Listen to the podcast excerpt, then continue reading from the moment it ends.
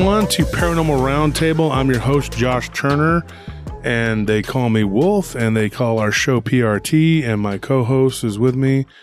Uh, his name is Mushu. Mushu, and I'm with Anthony, and we are here to discuss weird stuff. and welcome to Tuesday. Um, now, last Friday we talked about uh, uh, portals and um, We got a great guest on. alternate realities. It was weird. It got really weird. And then I told a couple stories. One was of a ghost sentinel type being, and the other one was a weird uh, ma- creature from the Matrix. I don't know what to call it, but anyway, we talked about a lot of weird stuff. It was on the Friday live stream. Go check it out on YouTube. It's only on YouTube. Okay, that's the live stream. This this week, what we're talking about, um, we're going to do a paranormal po- potluck. We were going to talk about a specific subject and a story that I've been uh, working on some people with, and and it, they it, I'm going to have to put that one off because everybody in the live stream, Yeah, we gave it to a live stream and they voted. Mhm, they And voted. So if you're one of those people who's not, you know, participating in the live stream and not, you should you should you should check it out, and you should participate and and uh, you know make your voice heard. Get on there and say what you got to say because a lot of times um, that decides how the show goes. You know. So here we are with a with a paranormal potluck. Thanks to the listeners on the live stream, but good thing is we got I was prepared in case we did that and the, the live stream uh, uh, has spoken. So here we are. For those of you uh, who want to join uh, the Paranormal Roundtable group on Facebook, just go to par- the Paranormal Roundtable and join. It's free to join, and the upside is that you get tons and tons of stories. People putting their stories on there, or they're promoting their shows. You get to you get to learn about other people's shows, other books, things coming out. And also, every episode, we put the link on the show, and you can go and leave a comment. If you leave a comment and your your, your comment you was you're chosen, you win a free book of one of many uh, authors, and it's an autographed book. Right, Um, but you have to be in the Facebook group because that's where we drop the link to the to the show. hmm There you go. And that's that's the stipulation. And so here we are. Uh, Josh Turner at PRTpodcast.com. That's the email address you need to send your stories to, or you can hit me up on, on Facebook Messenger. But let me know that you're a listener of the show so I can approve your friend request. Otherwise, I'm not going to. Um, and also the Patreon. Yeah, so our Patreon, if you go to patreon.com slash PRT podcast, you can become a Patreon member. The links to the Patreon, PayPal, anything that has to do with the show are always going to be in the description box of every YouTube video. And we have different tiers. Yeah, we have a $5 tier, $10 tier, $20 tier. Uh, the $5 tier is just if you want to support the show, show a little bit of love. The $10 tier, um, if you stay a member of that for three months, you get a uh, PRT swag bag. We'll send you a bag with some free stuff. And if you're a $20 tier, you get that swag bag automatically. Yep. And we're going to, to be creating a $30 tier too, right? Right. Yeah. And that will actually come with another perk too. Um, but we haven't decided exactly how we're going to play that. Um, but we got a lot of stuff in the works. So without further ado, we're going to get started on this show. We have an hour here to to to talk about some weird stuff. So I'm going to start off with a with a with a goat man story. Mm. And this one comes out of the, the area of Galindo, Mexico. Galindo. And uh, where about, what, what province is that in, Anthony? So it, it's in a province that's called, and I'm going to try not to butcher the pronunciation.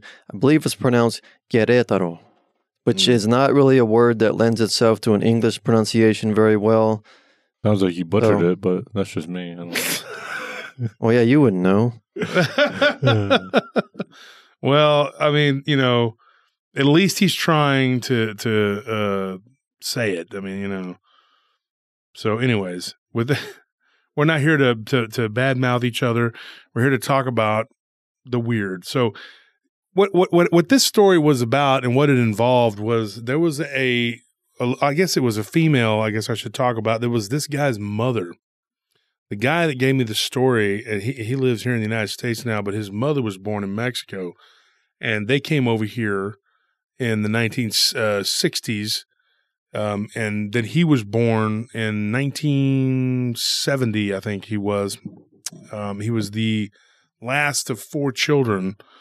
And when he was a young man, he had this story. And one of the reasons why not only was it crushing poverty that made his family come here, um, but it was also because there was something really weird that was going on on their little farm that they were on. Um, and the story was that that her they were living on her family's land, and they didn't like his dad. I mean, you know, and there's a lot of you know in-laws who don't like their children, the the their children's choice and spouses or whatever. But this guy, I guess they they thought very low of him, and they thought that he was just there to you know kind of like be a mooch or whatever. Mhm. Leech off them. Yeah, and and so the story goes that they believe that there was some sort of um, brujeria that was attached to this. Now, do you know what brujeria is, Anthony? You know what that is, right? It's a Mexican form of uh, witchcraft. It's, it's very, very. Uh, it's a very cultural thing. Um, it, it's not necessarily like a uh, Catholic thing. It's it's more of a it's more of like a Mexican South American type thing. Mm-hmm. Yeah, and and and it's he at that time there wasn't a lot a lot of opportunities in Mexico to do much, and so one day when this uh, when she was a young girl, she was only seventeen.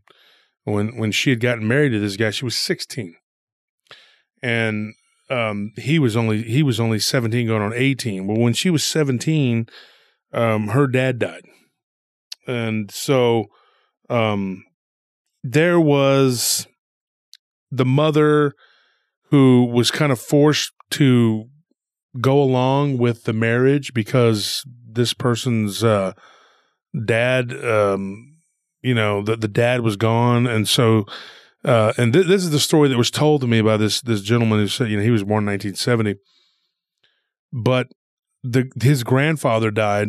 And so his mother, um, was with this guy who was his dad, and the mother uh, of of his of his mom, which was his grandmother, his bolita, she was kind of forced to to deal with him because there was no man there, you know, and without a man, they had goats, um, and and so they didn't have a whole lot going on. They had a small garden, which I guess would be a large garden, you know, it wasn't really a farm. It was just enough to get by, enough to live, you know and scrape out a scrape out an existence. They had like two and a half, three acres, something like that, and or maybe it was three and a half, four acres. I don't know. I don't remember exactly what he told me as far as the acreage goes, but it was not a big place, and there was a little creek there. Um, he said it was a it was a, a pretty place, you know, but um, she so she kind of was forced to deal with him. Well, his dad had a drinking problem. As we say in Spanish, he was borracho. And one of the things that he would do when he would get drunk is sometimes he would get a little carried away. He'd get violent, not with just his wife, but with the kids. And then one day he made the mistake of striking his mother in law. That was a big mistake because she basically went to a bruja, which is a, like a witch who does bad. That's the opposite of a curandera. Curandera is a healer. A bruja is someone who puts bad spells on you, basically. And so it's very common practice in Mexico when someone is offended with a reproach or an insult, they go and they they they put a curse on you. And she wanted him gone. She wanted him dead. At that point, his two at that point, I believe it was like his two older brothers had already been born. One of them was already like almost, you know, eight, eight or nine years old. And um they had already made up their minds that they were going to try to come to America. Well, he did not want to go to America. He wanted to stay living on that farm, which he had be kind of become the the master of it or whatever. And another thing too, he was a violent man and he was able to fight. He was a he was a tough guy basically, you know, and so he he was able to rough up her brother and threaten him and his wife so he couldn't do anything. And so this is this would have been, you know, the gentleman that told me the story, this would have been Andreas is his name. It would have been his uncle. And so one day his uncle takes his mother, his grandmother to town. This is before he was born. And um, she comes back and she's got this little leather ba- bag and she started wearing around her neck. She was tucking it into her blouse. And one day, Andreas's dad, this is before he was born, got drunk and started questioning her, saying, "Why were you in town? I heard you went to this this lady. They they call her the witch, and uh, I I know that you did something because he had fallen down and he had broken his foot, or he had tripped and broken his foot while trying to mend the fence." She, he said, "I know that you caused this. You caused me to fall," and he was adamant about it. So he started making threats and saying he was going to do this and he was going to do that. Well, their ne- the nearest neighbors were several kilometers away, and so his wife set off to go and, and fetch the neighbor, who was one of the only people around there that could handle him and get him under control, which was his friend. And uh, so she went and she fetched this guy. Well, by the time that they had returned, he had killed his his grand uh, the the mother and he found a, a small leather bag around her neck and it had a chicken's foot in there and some gunpowder well obviously these are these are items that you use to do certain things uh this was the worst mistake he could have made now they couldn't prove that he did it his story was that she fell and hit her head mexican police always known for doing a thorough job they were like, "Oh, okay, it looked like the rock fell and hit on the head, and that's why for me to go to get the head on my head." And then Case So- closed. case closed. So done Ciérralo. deal. Oh my God, poor lady. She was attacked by all these She- bullets. attacked by these rocks. She fell on them, but um, so so they didn't really care, you know, and so it was it was a very tragic thing. And uh, this guy was telling me, you know, he goes, "I never got to meet my grandparents, and it was a sad thing, whatever, blah blah blah." Uh, my mother and my dad they stayed together, you know, and eventually the farm, um, the the deed was not passed down to him to her because of him. It was passed down to the brother. The brother goes and gets the authorities, and they run him off the farm. He's like, "That's it," you know. Um, well, they went to go live in, in a neighboring like village where they where the the little farm was on the edge of. I don't know the name of the town, and and so they went to live at this village, but they lived on the outskirts of it in a very small little shack.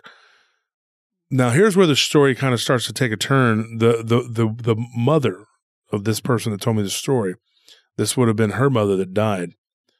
She started getting visited, knocks on the on the on the on the wall, and uh, at night, and everybody was sound asleep, and nobody else could hear the knocks but her. It was like she's the only one awake in this little shanty shack that they were in, one one room shack, and the the literally had an outhouse to go to use the bathroom. So she goes outside and she sees this creature that literally comes up out of the dirt. What it looked like to her was the devil. She described it as Diabolito, you know. But when her son, this when Andreas pressed her to tell, you know, give me a description, what what did it look like? She said it had hooves. It looked like the devil. And he said, Well, like the devil could be a lot of things, you know. When she when they looked up images on, on a computer, okay, this was just like 10, 20 years ago when he, you know, she told him the story, the whole story. It, it was basically a goat headed looking creature that looked like a goat man, you know. And he said, "Oh, that's a that's a goat man," you know. And of course, I didn't have a show back then, you know. But year, years later, you know, he started listening to my show, and he said, "Dude, I, I got a story." He told me, he messaged me, and he's like, and it goes back to my to my mother. Um, his mother passed away of cancer a few years ago. Um, but uh, and she was quite elderly. He said that she was convinced that this thing was communicating with her. And what it wanted was her husband. And it was basically contracted, so to speak, to fulfill this duty. Here's what she discovered. Now, I'm not going to jump ahead. I'm not going to jump ahead. The first thing she asked this thing uh, was basically, you know, uh, porque está aquí? You know, ¿por qué estás aquí? And which means, why are you here? And he said, guerra, which means war. And she's like, with who? You know? And she, he's like, es tu esposa, you know, your, your husband, you know? And she asked it, uh, you know, what do you want? And this was another weird answer. And he said, quiere da comida. He wants food. Yeah. and wanted food. And she said that it like bit its teeth, like like you know, snapped its teeth, and she said it had huge, like teeth, like a wolf. She said it almost looked like a wolf, but it, you could tell that it was goat-like in in its bone structure and had horns, ram horns. So kind of like a ram-headed, goat-looking dog man type creature, you know. And she she said that I, I'm going to take the soul of your mother for what? Fuego, the fire is going to burn. But I can't take that until he dies. It's like, so, you know, every time he would come the next day, she would come out there and she would always say the 12th truths, you know? Mhm. And uh, the prayer of the 12th truths, basically. And she would always, you know, say the rosary. And this thing would not come onto the property. There was like a line that she went to a curandera, and the curandera told her to draw a line between the building and the nearest fence line. And and when she said that the, the prayer of the 12th truths, that basically it wouldn't come beyond that. So I tried negotiating with her and told her, look, you know, I'll give you gold. You just let me let me do what I gotta do. And she's like, I don't want your gold. And she was like, gave a big old chunk of gold probably enough to live the rest of your life, you know, with like, you know, and she's like, and, and she's like, and she even talked to it. She's like, besides that, the conversation was all mental. She said, besides that, it's a chunk of gold. What can I do with that? Somebody will rob me from it. He goes, I can turn this into coins. I can give you, I can make it whatever you want. He's like, but I'm going to kill, you know, this guy. He goes, I'm here with muerta, with death and and I'm not going to leave until he's gone. He's dead. I'm taking him. And she said that whether he dies today, tomorrow, next week, or ten years from now, he's going to hell regardless. So there's nothing you can do to stop it. And she loved her husband, even though he was a brutal, alcoholic, useless person for all intents and purposes. And this creature, every time he came, he became more and more angry. And his eyes were more and more ablaze with like this reddish glow and he said, if you continue this, you know, charade with me, he's like, I'm going to find a way to get across and I'm going to tear out your heart. You know, like your, your, your heart, your corazón is going to belong to me and it's going to be a trophy. And she's like, that's fine. I'll go to heaven. He goes, maybe, maybe you will, but you'll be dead and all your children will be dead. So you give up this guy and let me take his soul along with the soul of your mother and you and your children can go in peace.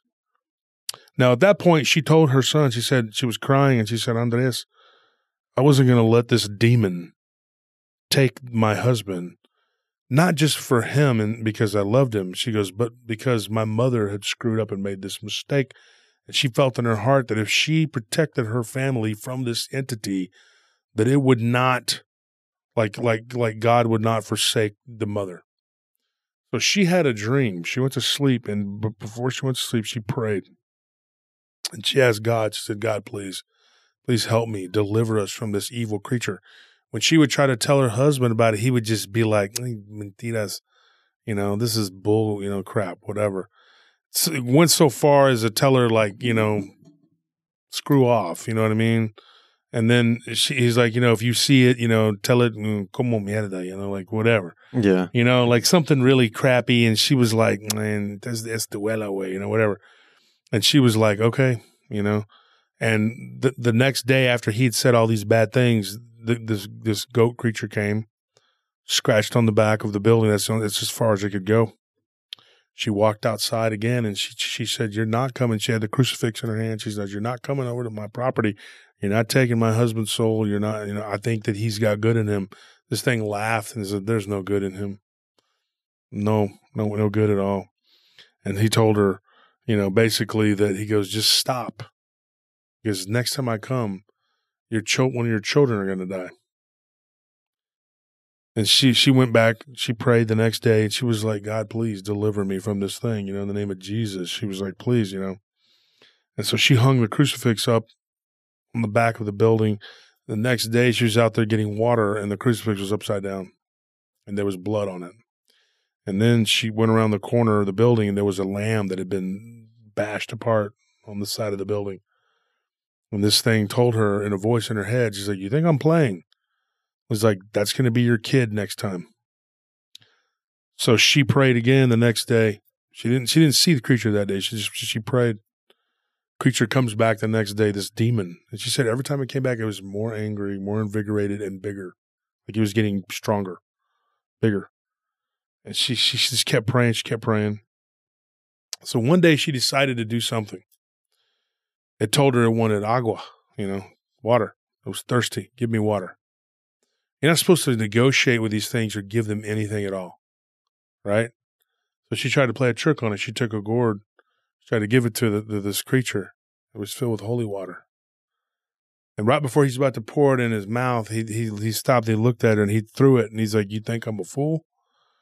You think I'm you know I'm stupid?" He's like, "I know what you're doing. You're trying to trick me." And she says, "No, no, I'm not going to trick you." She's like, "I want to kill you." She's like, and, and yeah, it's holy water. And then he took it and he goes, okay, called her bluff. He drank it, every drop of it. Nothing happened.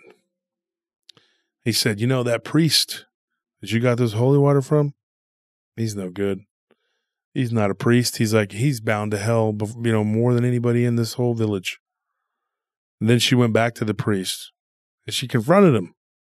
His name was Carlos but he was kind of like uh, El Padrino, you know. There, like everybody looked up to this guy, and he really wasn't a good guy. She it turned out, and he said, "Well, I can help get rid of this creature for you. I can take you up to the hills. There's a there's a, a, a bruja there. Well, he called it a curandera, but he said that she's she's the, the the woman with the one eye." And he's like, she's got the ojo. She can she can get rid of this creature. But you got to sleep with me. Yeah, real good guy. And so she's like, I'm not going to do that. So the priest says, Okay, then I can't help you. Sorry. And uh, he goes, Good luck. then she knew this priest wasn't a good dude and that this creature wasn't going to go away. It was going to continue its assault on her family. And this guy, Andreas, this was before he was born, but his older brother, the middle brother, got really sick really sick, and he began throwing up, and it and the throwing up became worse. It was blood, and this blackish goo looking stuff was mixed into the blood. And the, the, the mother was like, her hair was turning gray. She was losing her mind, and the whole time, her husband just sat there drinking and you know going to cockfights and just whatever, living his life like a like like he was a no good person she told him, she says, I'm leaving one day. She says, I'm going to, to, to take the kids to uh, America. He says, No, you're not. So he beat her up and he locked her in the chicken coop, literally. But he told her, stay there for the night. She came out, he's going to kill her. And uh, he told her, you know, he was going to take a filero, you know, knife, kill her, whatever. She stayed in the chicken coop that night. And that night, his his stupidity like he he stumbled across that line and she told him about it. Well he kicked dirt all over it. The next day she wakes up.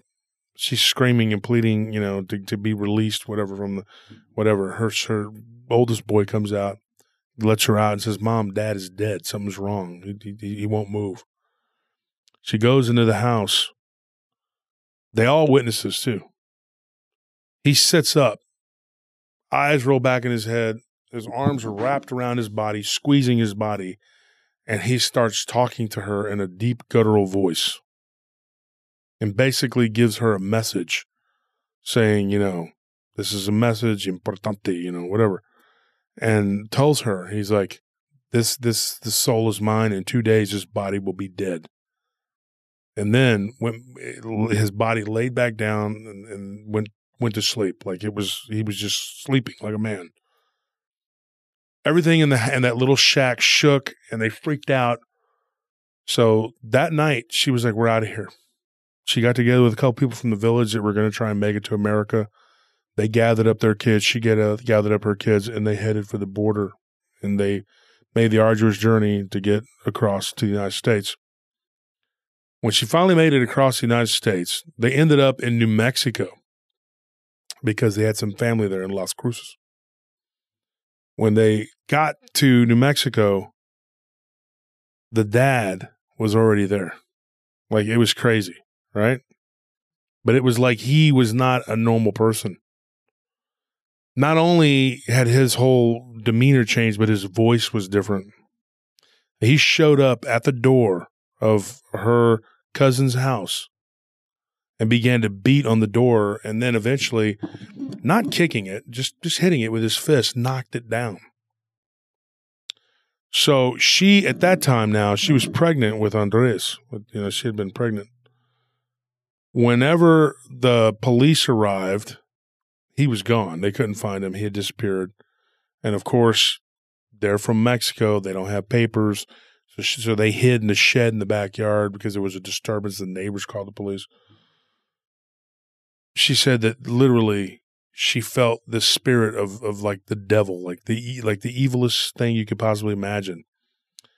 Call her out of the shed and told her, if you don't come outside, I'm going to kill all of your children.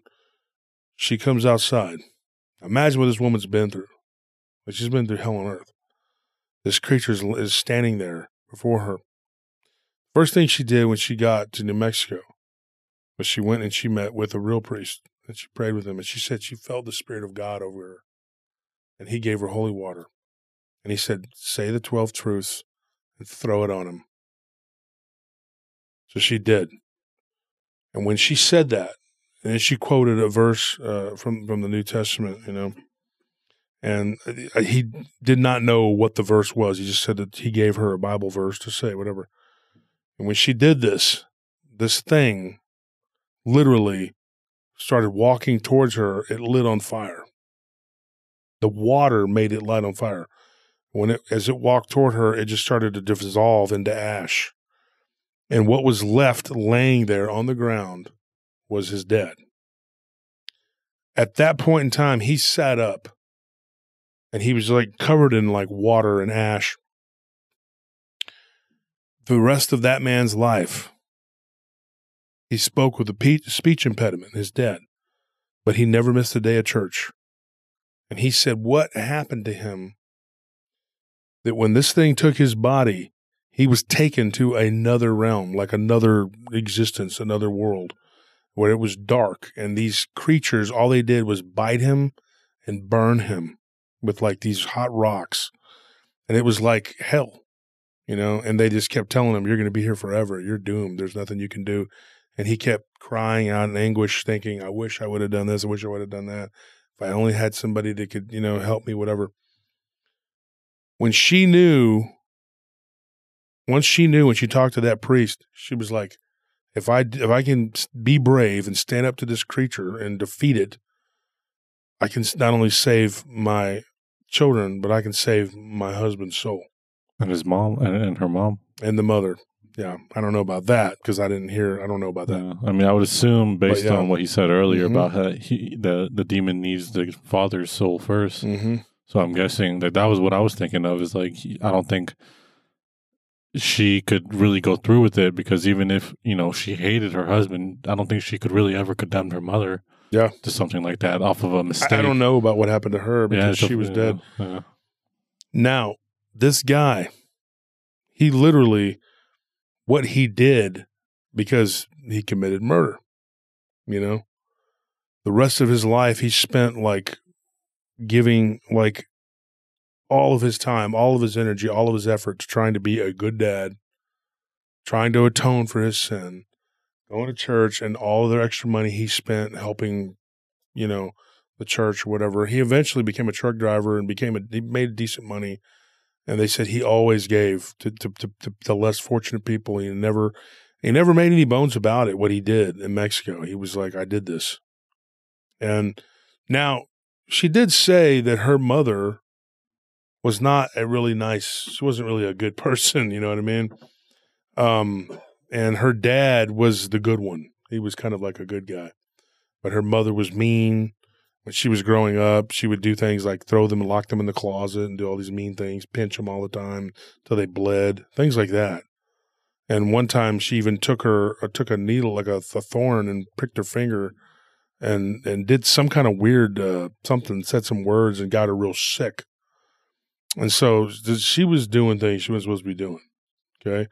But Andres' mother, you know, was so good hearted. Her name was Marta, that she actually had, he's like, my mom had so much love in her heart that she was willing to sacrifice everything to help all of us. And that when she died, when she was on her deathbed, he goes, I and my siblings and my cousins and my aunts and my uncle, we all witnessed an angel appear to take her. He's like, we saw it in the corner of the room of the hospital. And she, we saw like a, like a ball, like go toward it. And then that, that what looked like an angel, like a being of light, you know, just disappeared, like going upward at an angle out of the building. Um, because he's like, my mother was a good person who never spoke evil, you know, never did wrong. And so it's literally a story of good over evil and what it takes to defeat evil. You have to be pure. And I can imagine her being called outside every day to do battle with this demon and being forced to confront that that demon every day. And it makes me it, like how many of us could go through that? Like me, I would have been like, "Go take him," you know. like you know, it would, have been, it would have been so easy. I would have just been like, "This, dude's a bum," you know. Like I'm not gonna.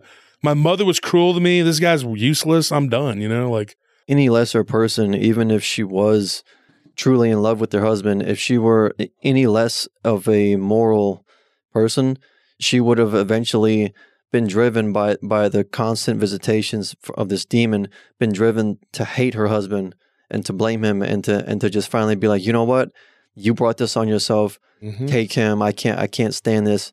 You got yourself into this, and you're gonna get yourself out or not. I don't care. But I'm not choosing your safety over the, that of my children's. Mm-hmm. Yeah. But she was thinking of everyone and, and, was willing to risk unknown consequences, really, because that demon or entity, devil, was threatening her was with very specific threats.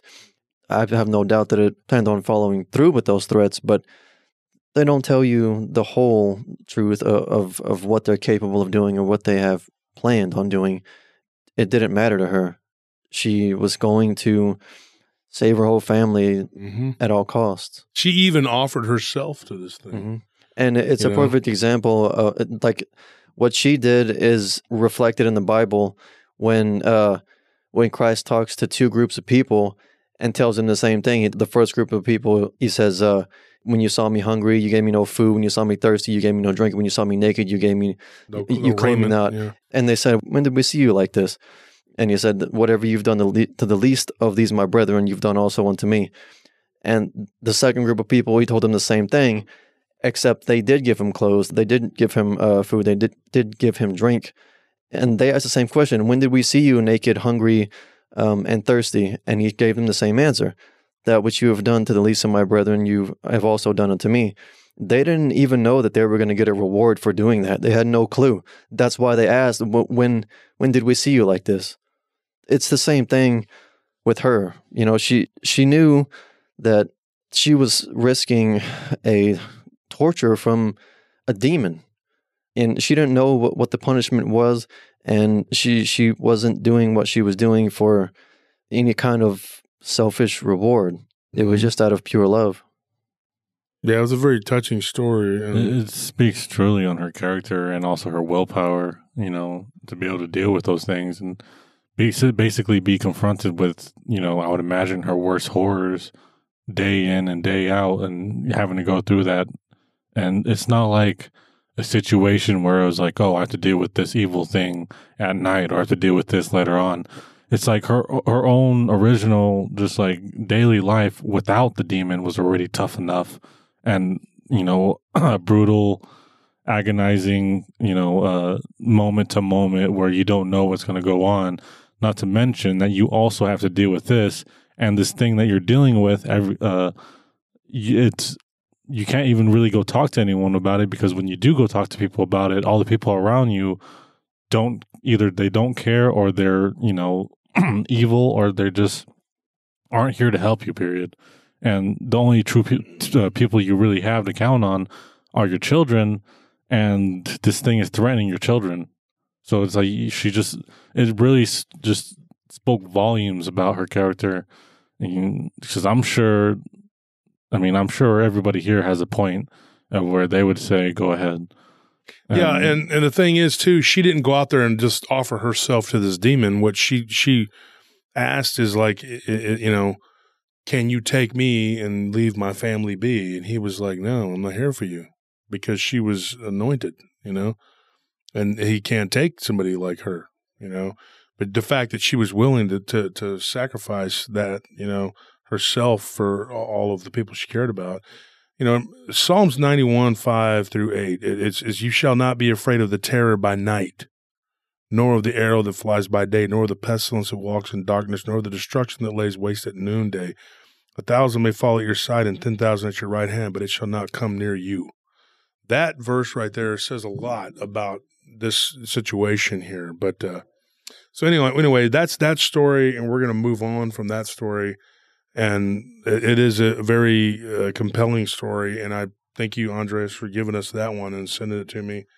Um, I hope I did it justice by tell, retelling it. But um, anyway, moving on. this next story is is is a the second one of the paranormal potluck, and um, this one is a, is a ghost story. It's not a real long one, but it's it's pretty it's pretty crazy. Um, there was a guy who was locked up in a psych- psychiatric intensive care unit, and I actually know the guy that that that this happened to. I didn't know him very well, and y'all probably know my friend that that y'all probably met him when I was younger. I spent some time, Oh uh, yeah. you know, in some places, and so yeah. So anyway, him. We had a mutual friend, and I met this guy through him. But so he's not like like anybody like a best friend. He's more than an acquaintance. But his name is Chris, and Chris gave me a story uh, when he was locked up in a psychiatric intensive care unit. And back when he was, you know, when you're young, he was like a, a kid, you know, you're a minor. They'll put you in one of these facilities and they're co ed, which most of them aren't. But he was in this place with adults temporarily um, because that's just, they didn't have a place to put him. And he was a danger to himself and others or whatever. So they watch you. And he said that there was a, a lady that was in there and he walked by her room and he saw this black the only way he could describe it was like an impish looking black creature with weird looking hooved feet with like that that split the hooved looking feet Yeah. you know? Mm-hmm. And with big claws and he could not make out the facial features at all and it had long scraggly hair like a like a long haired person or like a woman. And he said that it was hovering over or on top of a female patient that all she did, she was strapped to a gurney and all she did was scream and yell all night long, kill me, kill me, kill me. He said she would just say it all night, you know? And he said that he witnessed this. This was uh, when, when this happened to him up in uh, near Detroit, up in Michigan, or maybe it was Detroit. I think it was outside of Detroit. I don't know, somewhere in that area. But uh, he's he grew up up there, and he was it was a, a bad place. But he said that this this he saw this entity or creature like hovering over her or on top of her, and that its mouth was open. Like he just saw like this what looked like a like its mouth, which should have been its mouth. Her mouth was open, and he saw these vapors coming out of her mouth and going into its mouth, like its body. And he said, as this happened, this thing was like undulating and pulsating, and you could see like when he when he when he stepped into the room and looked at it, get a closer look, it had scales on it, dude. Um, creepy. Wow. Yeah, and it just he said, and I remember he told me this story, you know, and, and he was just like, dude, it looked like, um, and I hadn't talked to this guy in years, you know, but it was he, when he found out about my show and my friend, uh, told me, you know, hey, there's this guy that we, you know, that I that I'd met him once before, and he says he's got a story, and he said that that two hours later, like he ran out of there and he told the nurses at the nurse station, and they're like, uh, you're not supposed to be up here by the nurse station. You need to go on, blah, blah, blah. There's only one nurse lady that was gonna go and try to go check. And the other two were like, "Oh, don't even, don't even worry about her. She's over there screaming all night, whatever." He goes, "Well, she's not screaming now, and she she's been doing it for." He goes, "I've been in here for 13 hours now, and she's been screaming for 13 hours straight. Now she stopped." And then one of the nurses was like, "Well, maybe you done been did something to her, you know, whatever, blah blah blah, real smarty, you know." And he was like, said something back to her, you know, and so they started arguing or whatever. Now, the way he described to me is like, like he goes, he's an African American guy. And he was just like, dude, you know, I, I I started getting ghetto with these women real quick. And he goes, and then I got in trouble because they started getting ghetto back. He goes, and then I ended up, you know, security guard came, big guy. He goes, I'm like, you know, smart mouth teenager. He grabs me, puts me in an arm lock, throws me into my room. He goes, but the security guard listened to me. He goes, look, man, I'm not trying to fight you. He's like, listen to what I'm trying to tell you. He goes, there's something wrong with that woman. Something was on top of her that looked demonic. He said when he said that, the guy kind of like made a face and kind of closed the door and he goes, What did it look like? When he described it, he goes, Okay, okay. So then he walked back out and he was at the nurse's station and then they all went down there. Well, by the time they got to her room, she was dead. But uh, yeah, that was a crazy story. But he said that, that that security guard came in there the next night and sat down and had a talk with him kind of like you know an older guy trying to mentor a younger guy and told him look dude he goes you don't seem crazy you don't seem like you really belong in here you got anger issues you know and you're in here on a on a hold you know for like a couple i don't know what it was this was back in the early 90s i don't know what the what the you know what the protocol was back then i know now if you go in, it's like a 48 hour hold or something like that i'm not real sure but uh, he he was in there for like seventy two hours or something like that. And he said, "Well, he's like, when you get out of here, you know, he goes, you need to, you know, fly right." And he goes, "But I'm gonna tell you something, man." He goes, "That's this is not the first time that somebody has complained about a creature or entity that looks like that." But uh, he said, he goes, "This isn't the first time somebody's complained about that." And he goes, "Well, have you ever seen anything like that?" And he goes, "Look, man, I'm not." I can't be talking about that, you know, because it's to patients too. my yeah. job, you know. And uh, he goes, but he goes, I have seen some weird stuff in here. And so he goes, I knew I wasn't crazy. I'd seen that, you know. Um, and I've heard this before, like where somebody's like about to die. There's like some sort of weird creature entity hovering by the side of their bed or whatever, taking energy from them. Um, you know, just doing what what they do. You know, waiting for someone to die or whatever. Uh, but that that's that story, you know. And so that it's not like I said, it's not a real long one. Still Um, creepy. I but mean, it's still creepy, yeah. And I thought And I'd I'm- throw that one in there. it also just speaks. Uh, I mean, I think we've had a couple interesting stories and the similarities, even though it's supposed to be a paranormal potluck, is that Mm. you know there's someone who's in a crappy situation who's still willing to do good. You know, he saw uh, this scary demonic creature hovering over over this lady, and his er- first instinct was like to go get help to figure out what's going on, to try to get in there to help her if he could. I mean, I, I obviously don't know for a fact if he did those things, but point I was trying to make was that he was trying to do his best to at least help whatever he thought was wrong.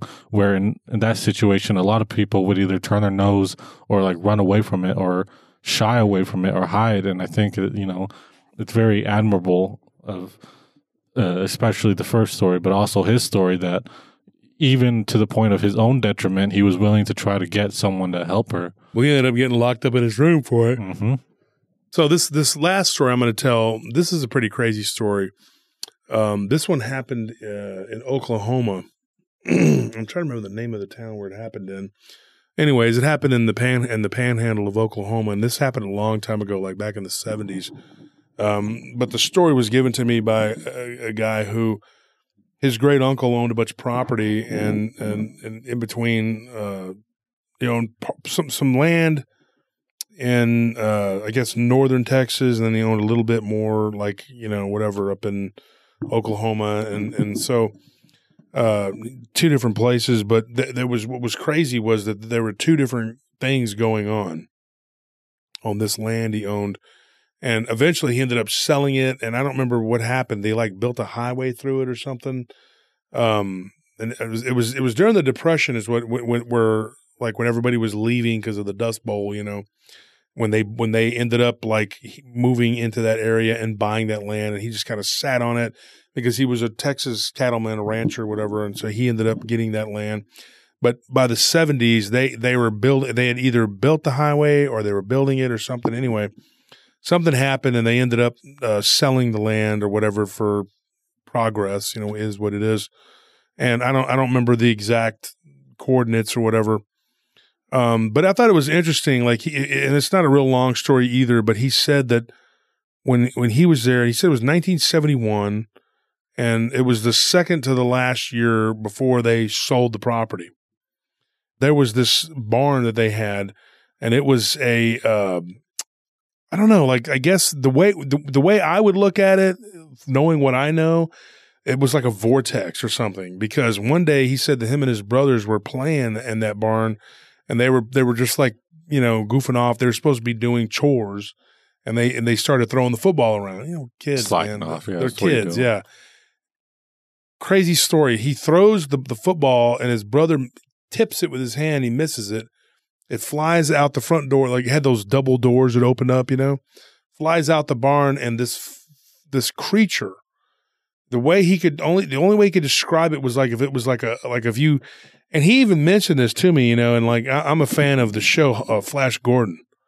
You know he said have you ever seen those hawkmen? And he said it looked like one of those but like a female like it had breasts you know that were exposed. And he said that it came down and it swooped down and it grabbed the ball and took off up into the sky. And he said him and his brother isaac were just sitting there and they were all like what the heck? So the one that had missed the ball was the closest to the door.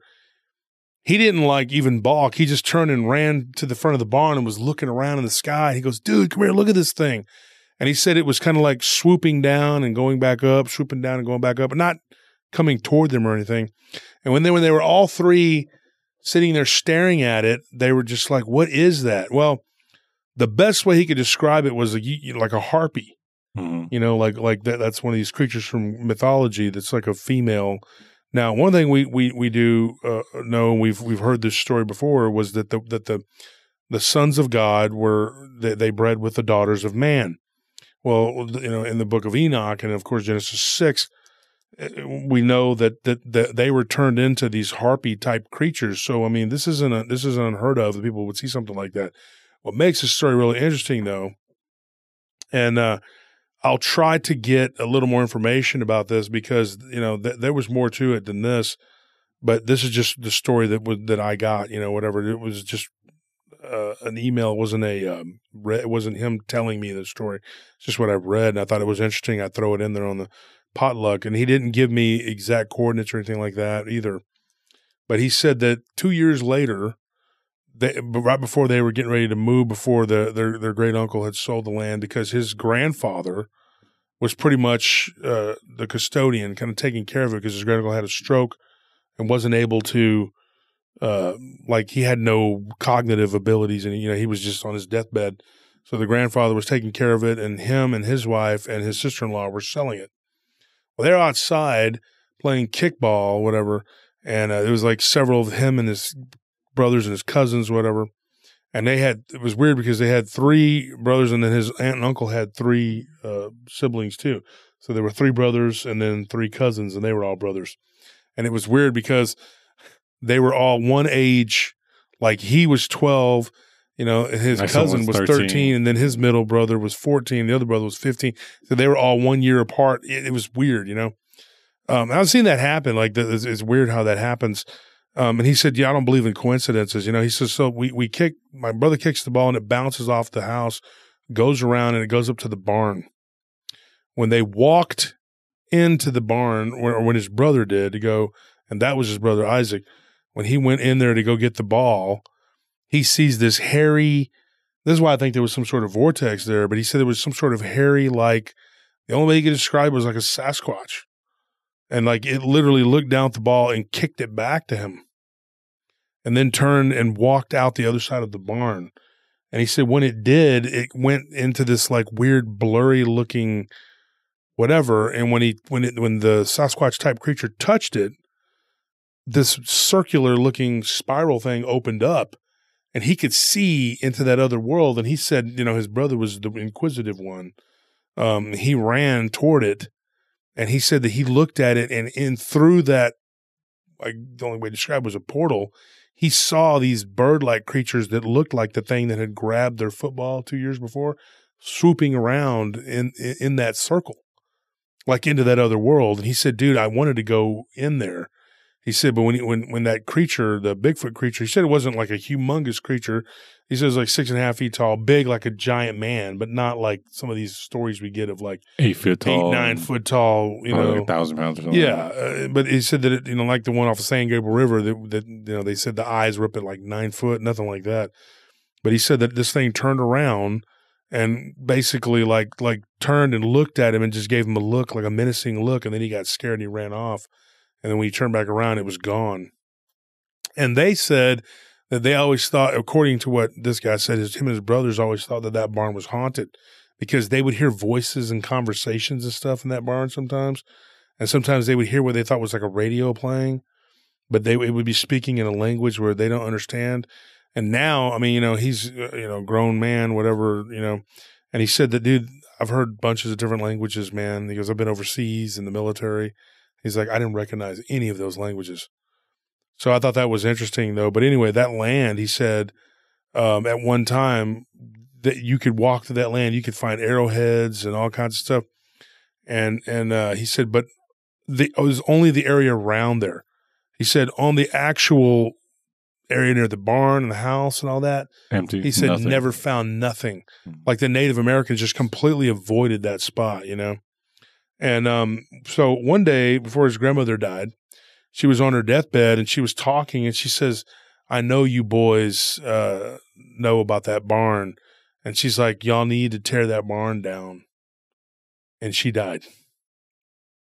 And so they thought that was really weird. Like, you know, um, her last thing she tells them is that they need to tear the barn down. And then she passes away. And so the grandfather said, Yeah, let's get to it. And so they went out there and they tore the barn down and the house, everything. Um, and they sold the land because the house was dilapidated anyway. And they, they sold the land off at auction or something. You know, I don't know the whole story, but um, and then they ended up building like a road through there or something. But uh, yeah, it's really it's really strange story. Um, and I'm going to look into that. I'm going to try and get some more information so I can figure out what road that is because that could be a, a place where people see stuff. Mhm. It might be. Yeah, and it could be because there's some sort of portal or, well, like a vortex or something there. There's two little, two different things, but something along those lines that may that's making making the- like the, the encounters that they saw. Now, granted, he didn't see the Bigfoot creature, but he did see the harpy looking creature. But the fact that his brother went in there and saw the the portal and saw the Bigfoot and then saw the weird looking creatures flying around through the, you know, whatever, um, it's it's it's wild. It's pretty interesting, you know, to think about, you know. But uh, that's going to do it for tonight, folks. Um, thank you for tuning in, and to everybody who uh, has joined the Patreon, we appreciate it, and thank you for donating on on Fridays. It really helps the show, and you really do everything to support us. And please come out to the conference. We don't know exactly where it's going to be. We're hoping it's in the Fort Worth area, but if not, it may end up being in my backyard here in Austin. We're not 100% sure. Either way, we hope you guys stop by. Yeah, either way, we hope you show up and you uh, come uh, have a good say time. hi and have a good time. We're going to have over 20 speakers, and it's going to be a, a Friday night, uh, Saturday, and Sunday event. We're we're thinking chicken fried steak is going to be served for At the, the, Friday VIP, night I think. Yeah. VIP dinner. Then we're going to have barbecue on Saturday and Sunday. Now, if it's here in Austin, I'm probably going to have my friend Arash come and, and do the Sunday uh, portion of it, and then Trey Felton, who spon- who did the uh, catering conference. for the the Paris Tennessee conference. Yeah. Paris TC con- Paris Tennessee conference was very successful. Um, everybody liked the food, so he'll be back for Friday and Saturday, and then we'll probably have Arash here Sunday if we do it here in Austin. If we do it in Fort Worth, it might be just Trey all weekend, but we're gonna see. We're gonna see what happens. We don't know yet for sure, but we definitely want you guys to come out and and uh, enjoy. Uh, I am working on my book or books, and I'm hoping to have those done by the end of spring, and the other one probably by midsummer. So those will be out. Um, you know, so I'm just I'm continuing to gather stories and reports and it's so much of it. Like you know, it's just like yeah. they just the floodgates. Like you, you know, and it's like it just keeps coming, dude. So, anyways, we have plenty of guests. We're booked up until the end of April. You know, Yeah, we got a lot of things show, planned. and we got a lot of stuff planned. We got a lot of projects in the works. We're going to be doing some work um, with uh, our friend Christopher Jordan. We're going to be doing a, a collaboration with him. I had a great talk with him over dinner. Yeah, he's a good guy. So stay tuned to Paranormal Roundtable, folks. We've got a lot of things going on. We're going to keep it coming. And we And- thank you for for being uh, paratroopers. I was gonna say if you have just uh, in case you guys forget, don't forget to go on that Facebook post and comment so you guys can make sure to uh, win something. Yeah, maybe win a book from Barton Nunnelly, Chad David Lewis, Weatherly, David Weatherly, Lyle Blackburn. Lyle Blackburn, Ken Gerhard, Lon Strickler. We have a bunch of them. So, folks, that's it for tonight. Thank you for tuning in. We hope you have a great Tuesday night. Good night.